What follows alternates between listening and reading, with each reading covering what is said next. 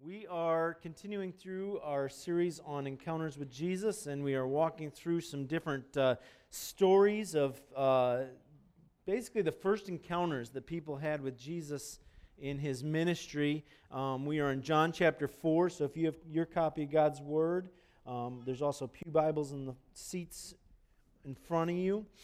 Pew Bibles. We don't have pews, so what would they be called? Chair Bibles? Chair Bibles. What'd you say, Gail? Just Bibles. Okay, okay. Bibles is, is a good, good description. John chapter 4, um, we're going to read verses 1 through 30. Uh, so if you have that, would you just uh, do me a favor and stand as we read through this? John chapter 4, starting at verse 1. It says, Now when Jesus learned that the Pharisee, Pharisees had heard that Jesus was making and baptizing more disciples than John, although Jesus himself did not baptize, but only his disciples, he left Judea and departed again for Galilee. And he had to pass through Samaria, so he came to a town of Samaria called Sychar.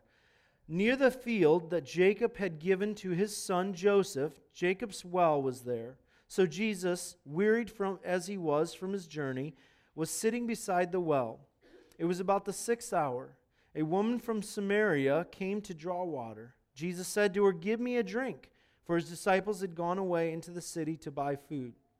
The Samaritan woman said to him, How is it that you, a Jew, ask for a drink from me, a woman of Samaria? For Jews have no dealings with Samaritans. Jesus answered her, If you knew the gift of God and who it is that is saying to you, Give me a drink, you would have asked him, and he would have given you living water. The woman said to him, Sir, you have nothing to draw water with, and the well is deep. Where do you get that living water? Are you greater than our father Jacob? He gave us the well and drank from it himself, as did his sons and his livestock. Jesus said to her, Everyone who drinks of this water will be thirsty again. But whoever drinks of the water that I will give him will never be thirsty again. The water that I will give him will become in him a spring of water welling up to eternal life. The woman said to him, Sir, give me this water so that I will not be thirsty or have to come here to draw water. Jesus said to her, Go call your husband and come here. The woman answered him, I have no husband. Jesus said to her, You are right in saying, I have no husband, for you have had five husbands, and the one you now have is not your husband. What you have said is true.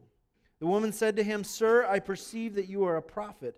Our fathers worshipped on this mountain, but you say that in Jerusalem is the place where people ought to worship. Jesus said to her, Woman, believe me, the hour is coming when neither on this mountain nor in Jerusalem will you worship the Father. You worship what you do not know. We worship what we know. For salvation is from the Jews, but the hour is coming and is now here when the true worshippers will worship the Father in spirit and truth, for the Father is seeking such people to worship him. God is spirit, and those who worship him must worship in spirit and truth. The woman said to him, I know that Messiah is coming, he who is called Christ. When he comes, he will tell us all things. Jesus said to her, I who speak to you am he. Just then the disciples came back. They marveled that he was talking with a woman. But no one said, What do you seek? or Why are you talking with her? So the woman left her water jar and went away into town and said to the people, Come, see a man who told me all that I ever did. Can this be the Christ? They went out of the town and were coming to meet him. Let's pray. Heavenly Father, we thank you for your word. We thank you that your word is true. We thank you that in it we find the words of life and encouragement and hope and despair. We thank you that in your word we find power because your word is who you are. And so, Father, as we come before you, we ask that you would speak to us this morning, that you would proclaim your truth, Father. Uh, proclaim it to us because we need it so much. We thank you. We praise you in Jesus' precious and holy name. Amen. Please be seated. Here we have a story, a true story, a story that I think, um, if you don't look at the cultural understanding and the significance of what is going on in this story, uh, you will lose so much. There is some deep, rich truths in this, and we don't have near the time to go through all of it. So we're going to skim through some of it. I want to walk through the story. I want to share a couple of things. I want to point out a couple of things, and then I want to get to an application that uh, uh, is hopefully encouraging to you. So in here, we have this story of uh, Jesus, and, and we're not really going to spend any time on verses 1 through uh, 2. You can read that, but basically, what's going on is Jesus was uh, feeling some, some pressure he didn't want to get into with uh, John's disciples or the Pharisees because the time had not yet come. So he departed from the area of Galilee um, where uh, I'm sorry, not the area of Galilee, but uh, he was going to Galilee. He left an area most likely called Aenon, which you can find that in, in the previous section in John chapter 3, verse 23. Talks about where they were baptizing, probably a place called uh, near Salim, uh, Aenon. And, and I wish I had a map. I should have got one and put it up for you because I want you to see what's going on here. It says that Jesus left this region to depart for Galilee. So if you could visualize with me a map, uh, somewhere right in the middle of Israel, about is Jerusalem, and north of that is a, a place called Salim Aenon, which is uh, about 20 miles south of Galilee. Okay, so if Jesus is returning to Galilee, he's going to travel about 20 miles north. Okay? It's near the Jordan River. But what Jesus does is he goes south about 20 miles to a town called Sychar. Okay, so you're getting, you're following here. I don't know, either Jesus had bad directions or something, right? Because he needed to go 20 miles north, he goes 20 miles south.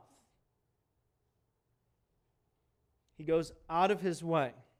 There's a detour. And the question, when you think through that, and if you look at the map and you see the direction he goes and where he's going, the question is why? Why the detour? And the text tells us why. And this is a very significant point. Says in verse 3 He left Judah and departed again for Galilee, and he had to pass through Samaria. In some translations, it says he needed to go through Samaria. Why? We're going to get to that. You see, a good Jew, um, when going through uh, the area of Samaria, what they would have done was they would have, if they had to go south of Samaria, they would have literally crossed over the Jordan River and went out of their way to avoid Samaria because there had been a 500 year long um, dispute and, and, and, and uh, just a uh, prejudice against the Samaritans.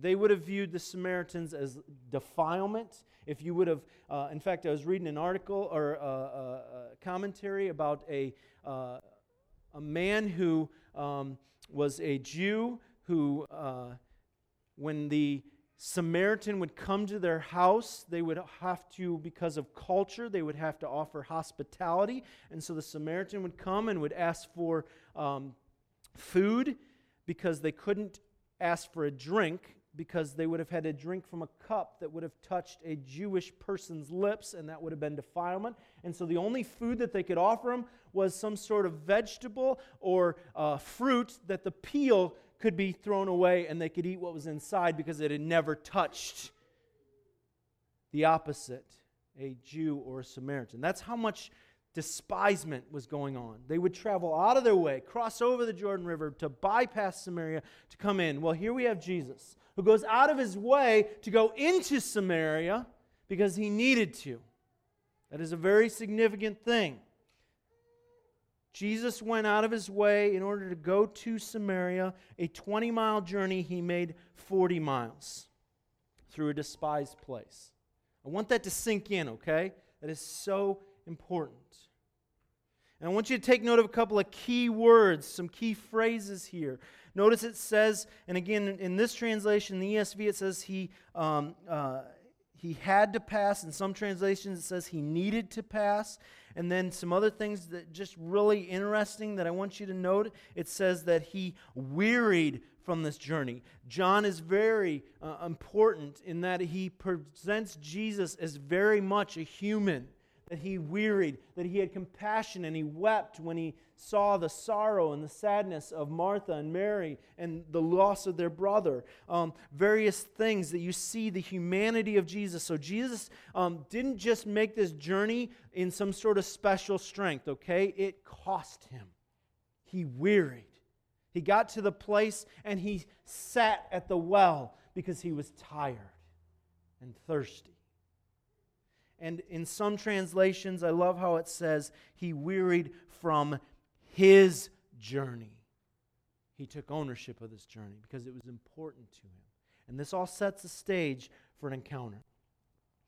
And we want to walk through this encounter, and I want to share uh, the shock of it, and then I want to share six surprising things that Jesus shares, theological truths that are so vitally important that are introduced to us. Number one, the shock of him uh, as Jesus gets there, it says that he sat at the well. He, he literally, so they would have like a capstone with a small hole in it where you could drop a bucket, but a capstone would cover the well. And he sat at the well, and the disciples went off to town to get food, which has always baffled me. Why are they buying food when Jesus is able to produce food? But that's a whole nother lesson. So they leave, and, and, and this woman comes to the well couple of things I want you to note. It says that it was about the sixth hour, which is high noon. So it's noontime. The woman comes to the well, the, the, the disciples are gone, and what does Jesus do? Jesus says to her, Give me a drink. This is scandalous. Okay? I, I cannot emphasize this enough the significance of what is going on. This woman had every strike against her. Okay? She was a woman, first of all. And if you haven't ever looked into to, to culture in this day and age, a rabbi, it said, would not even speak to his wife in public because you couldn't do that. A rabbi couldn't speak to his own wife in public because a man did not speak to a woman in public, let alone in private, where somebody could walk up and see that Jesus was talking to a woman alone. He was a rabbi, he was a teacher, he was speaking to a woman who wasn't even his wife in a private place, and this was a major deal. And not only was it a woman, but she was a Samaritan woman add on top of it. So Jesus ignores 500 years of a dispute of hostility between these two. He breaks social taboos in talking to her. Rabbis, like I said, wouldn't even talk to their wives in public. And, and here she was a, a Samaritan, she was a woman, and she was an outcast in her own circle. Why do I say that? I don't know about you, but I've been, uh, I've been building a fence in my pasture. I've been working on it. I've got about 330 feet of about 800 feet done. And it's a lot of fun labor in the sun. I think when I see that Jesus was weary and asked for a drink, I can connect with that. I think I've sweat about 20 pounds uh, of water weight just working in the sun. It's, it's super fun. In the hot day, for some reason, I decide to do it during the day when it's like a thousand degrees out. Here we have this woman coming to a well in the hottest part of the day. You ever wonder why? You ever wonder why this woman wouldn't have come when every other woman would have come, which would have been at the earliest time in the morning or in the evening when the sun has gone down and it's a lot cooler because it's hard labor to carry a water jar from your city to a, a, a well in the hot sun? You ever wonder why? I'll tell you why. She was an outcast. She wanted to avoid people. She went when it was hot because she knew nobody else would go. Why? Because she had had five husbands. And before you sit here and you say, uh, what a horrible woman, she had had five husbands, man, she must have. We don't know that, by the way. There could be one of two possibilities. She could have went and been scandalous and, and gotten rid of every single one of her five husbands, or maybe she was just rejected by every single one. and abandoned each time? We don't know. We're not told. But either way, she was a social outcast. She came in the middle of the day to avoid people. And when she got there, there's Jesus, and Jesus talks to her. Jesus talks to her.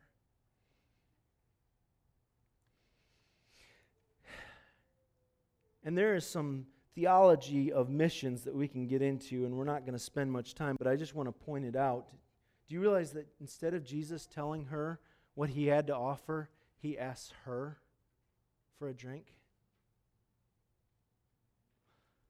You know, as missionaries from a uh, developed country, we oftentimes go into other countries and we tell people how to do Christianity. Because we are developed and we have everything and we can offer it. And I find that the exact opposite is true of how Jesus did missions. He would go places and he would ask. You know why? Because asking puts you in a place of humility where you are the receiver, the recipient, and not from a stronger place of giving. Uh, countless examples in Scripture. And, and Jesus in Mark sends out his disciples. He says, When you go out, in Mark chapter 6, he says, Take nothing with you. But go, be dependent on whoever you go to see. Live in their house. In, in Mark chapter 6, verse 8, he says, uh, Take no food with you, take no money, take nothing, no staff, or I mean, everything except a staff. Don't take an extra clothes. Just be dependent on wherever you go. And is isn't the ultimate example of Jesus doing this his birth? That he came as an infant, totally dependent on those to whom he went. I think there is something to be said here that as we look at it, eh, that, that from a place of, of pride, we can oftentimes go somewhere and tell them this is how it's done instead of listening and coming in in humility. And in the reality, what Jesus does here is fascinating. You have this social outcast, you have this Samaritan woman, and what does Jesus do by asking for a drink? He elevates her because he puts her in the position of strength. Because literally, the Greek means, Help me, I'm thirsty and I need help.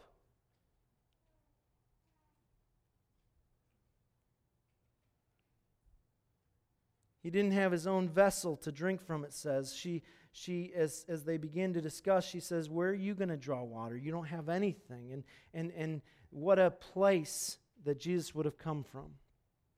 But I want to walk through the rest of this with six incredible things that Jesus shares.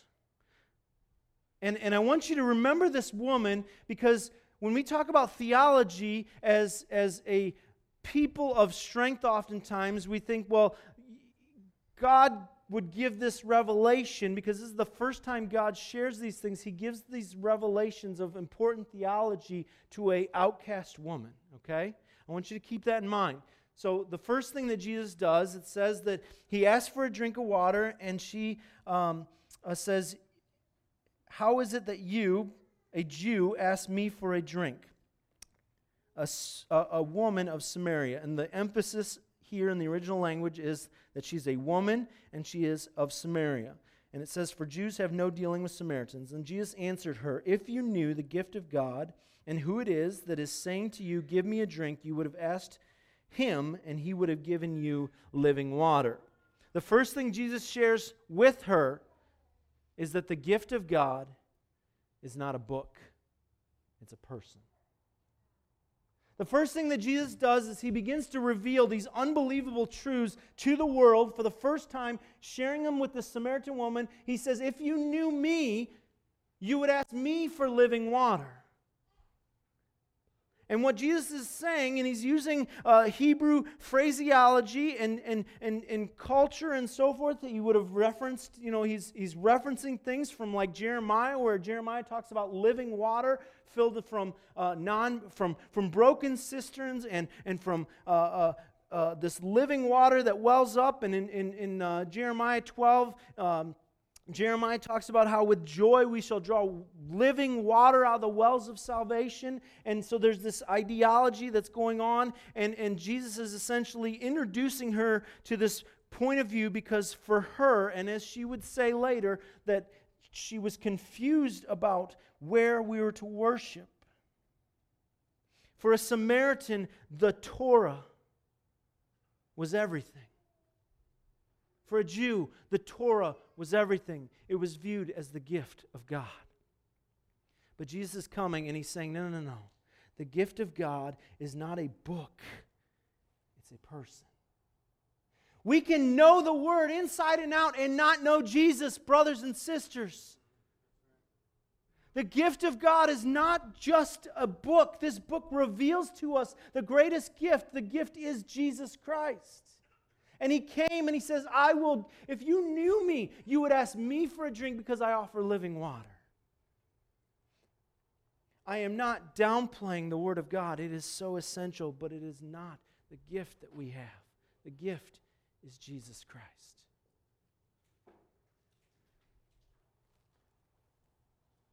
And notice what she says How can you draw water? Because she's thinking of this water in the well. And, and she says, You don't have any way of drawing it out. You have nothing. And, and Jesus then shares a second truth. He shares not that just that the gift of God is, is, is a person but not a book, he also shares that what he offers conquers time. What were her problems? Her problems were that she was an outcast. Her problems were that in the heat of the day, she would have to go out and draw water from this well, take it, fill it uh, in, her, in her jar, and take it back to town and do all this hard work. And then she would uh, probably face a, a man in her house that was there for whatever reason, probably because she knew that she couldn't live on her own, so she had to have somebody. She, she probably found like the town drunk or somebody just to provide for her, or who knows what that situation was like. And so she's thinking of all these problems problems. And isn't this familiar for all of us that when we look at life, we sit here and focus on all of our worldly problems and our current temporary things, and we think, what am I going to do to solve this? And how do I solve this? And Jesus says, Come to me, because I offer living water, eternal water, and you will never thirst again. And she hears this, and she thinks, Man, I want that. Because I don't want to have to come back out here and draw water every day. I don't want to have to do this labor. I don't want to have to face my problems every day. And so she's piqued and she's wanting it and she's saying, This is what I want. She wanted a religion that would take care of her temporary problems. And so oftentimes people come to Jesus thinking he's going to take care of their temporary problems. I can't tell you how many times I've heard where somebody says, You know, I'm going to come to Jesus because I have problems in my life. Jesus can take care of those problems, but He's not the reason we come to Him because those are temporal problems. So Jesus says, If you would ask me, I would give you living water. And we're not going to spend any time in this, and I'd encourage you, like I said, there's so much here that you can do to, to, to look into this passage, but she is constantly trying to change the subject. Constantly trying to change the subject. So she says, uh, So uh, Jacob gave us this well, gave us this well, and Jesus completely ignores it.